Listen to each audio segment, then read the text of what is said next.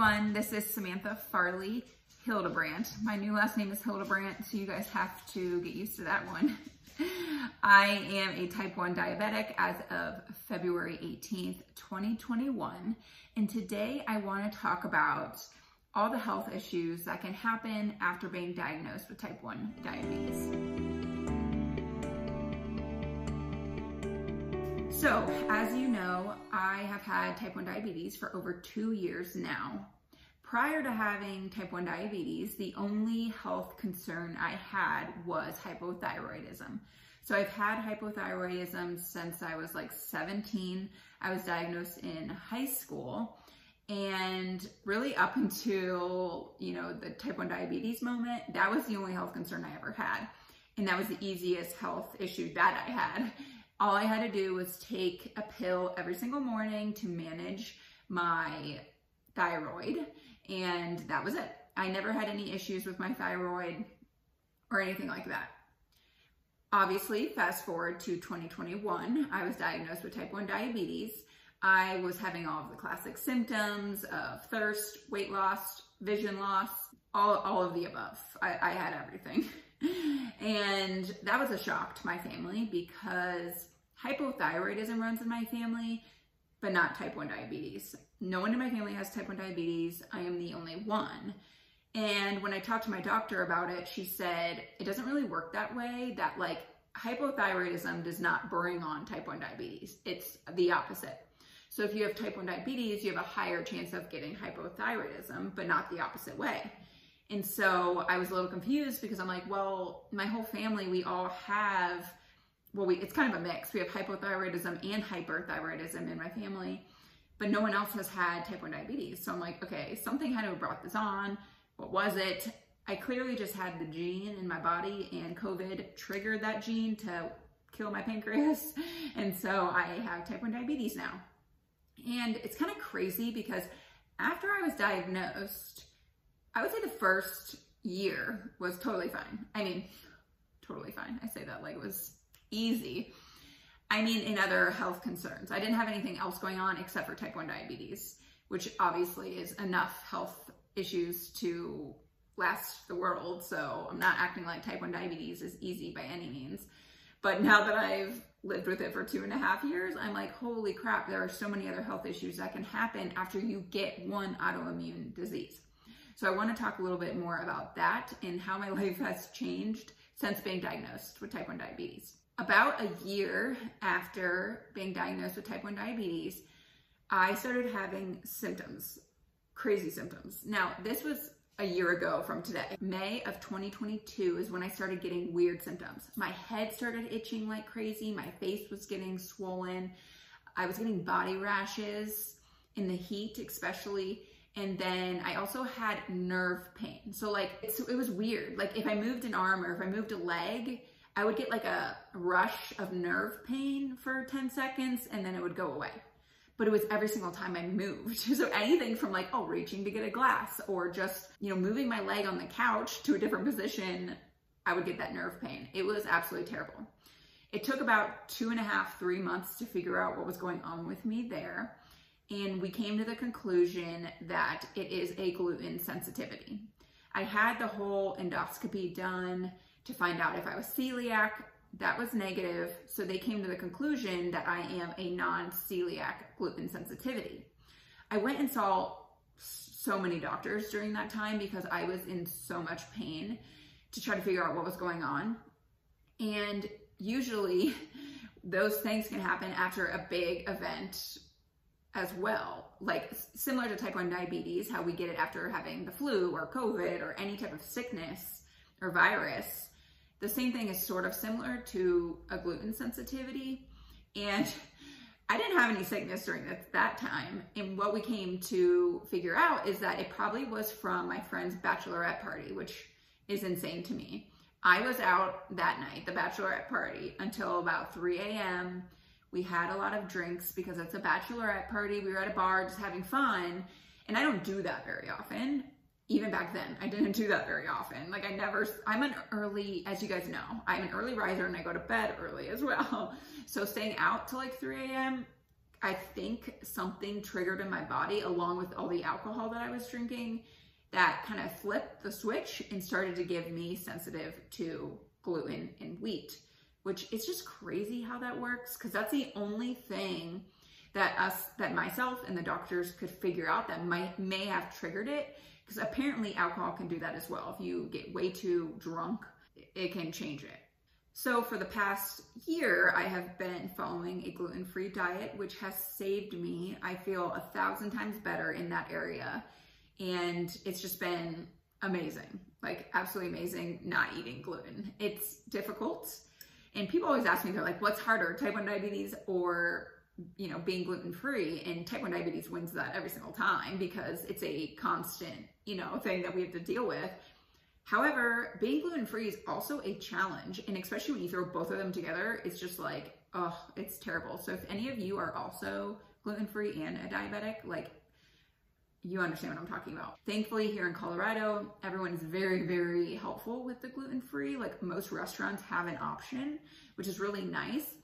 I still struggle with it though, because I don't know, two years ago I was healthy. And so I don't know, I'm still accepting the fact that I have type 1 diabetes and I'm accepting the fact that I'm now gluten free because it's just, it's, it's been such a life change for me being going from extremely healthy to not healthy.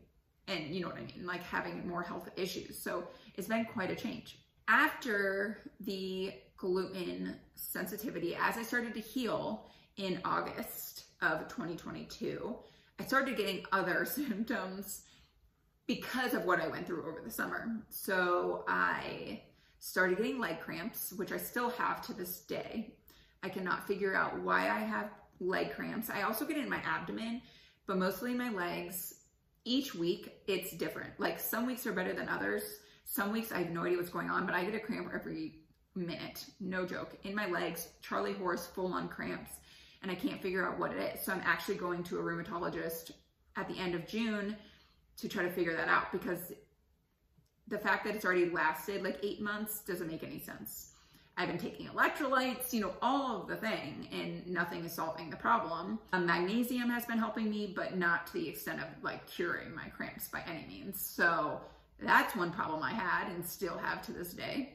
And then I also, in October, September and October timeframe, I lost half of my head of hair. You may have noticed in some of my videos. It was a pretty tragic moment for me.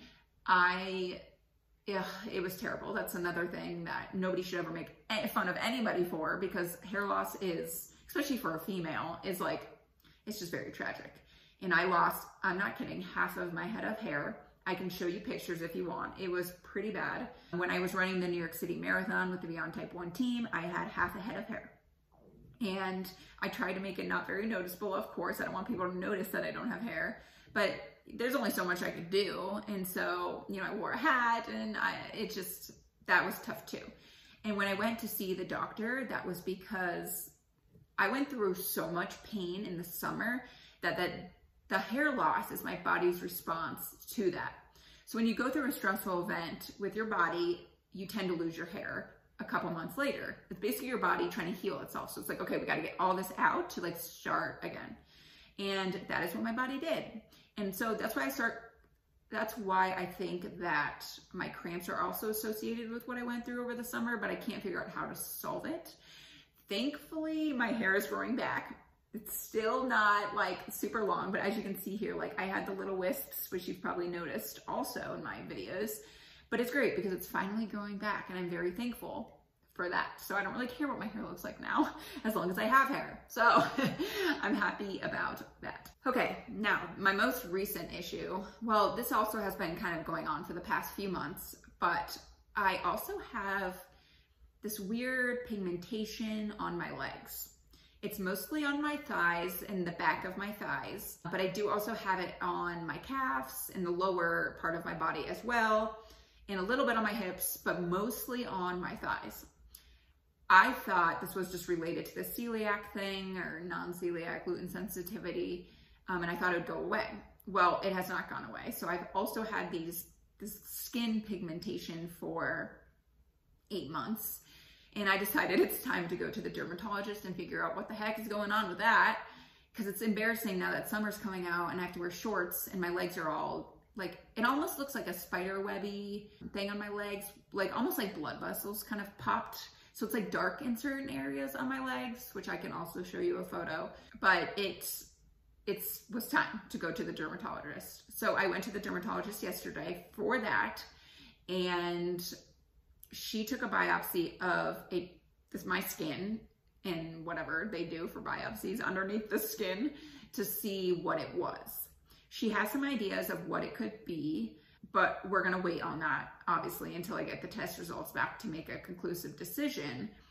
But I wanted to bring this up because going through all these health issues after being diagnosed with type 1 diabetes has been very difficult for me.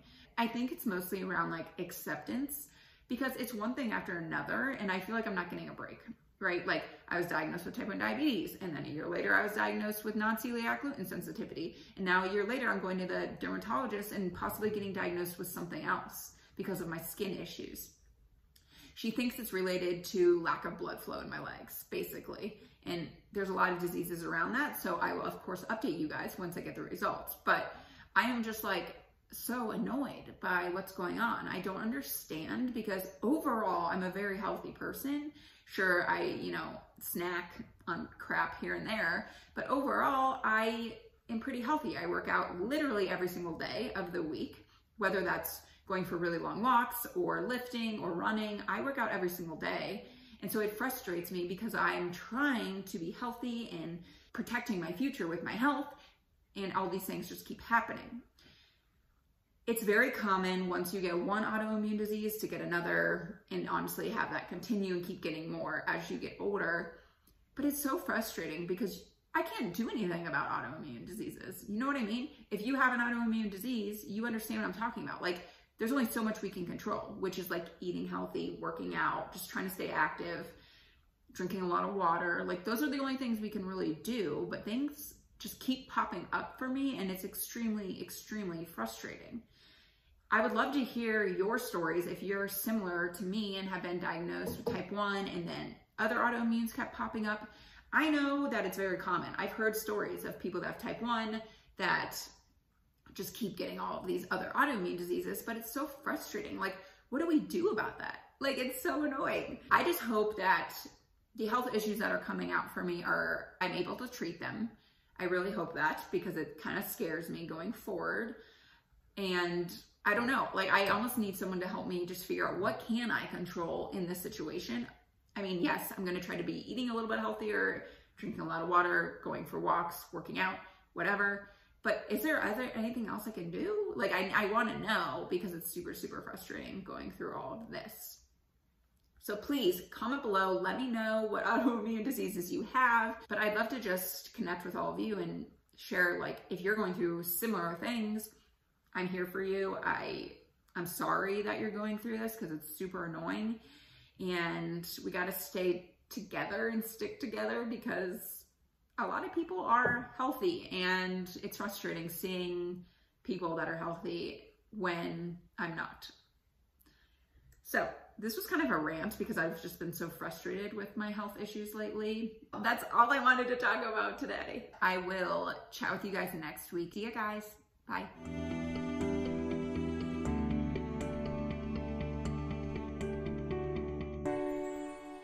Want a free gift on your Diaversary? Head over to type1tribe.com and enter your information in the pop up. You'll have to enter your name and your Diaversary date in your email. And then on your Diaversary, you will receive a special gift in your email. So go ahead and head over to type1tribe.com and enter that info in the pop up.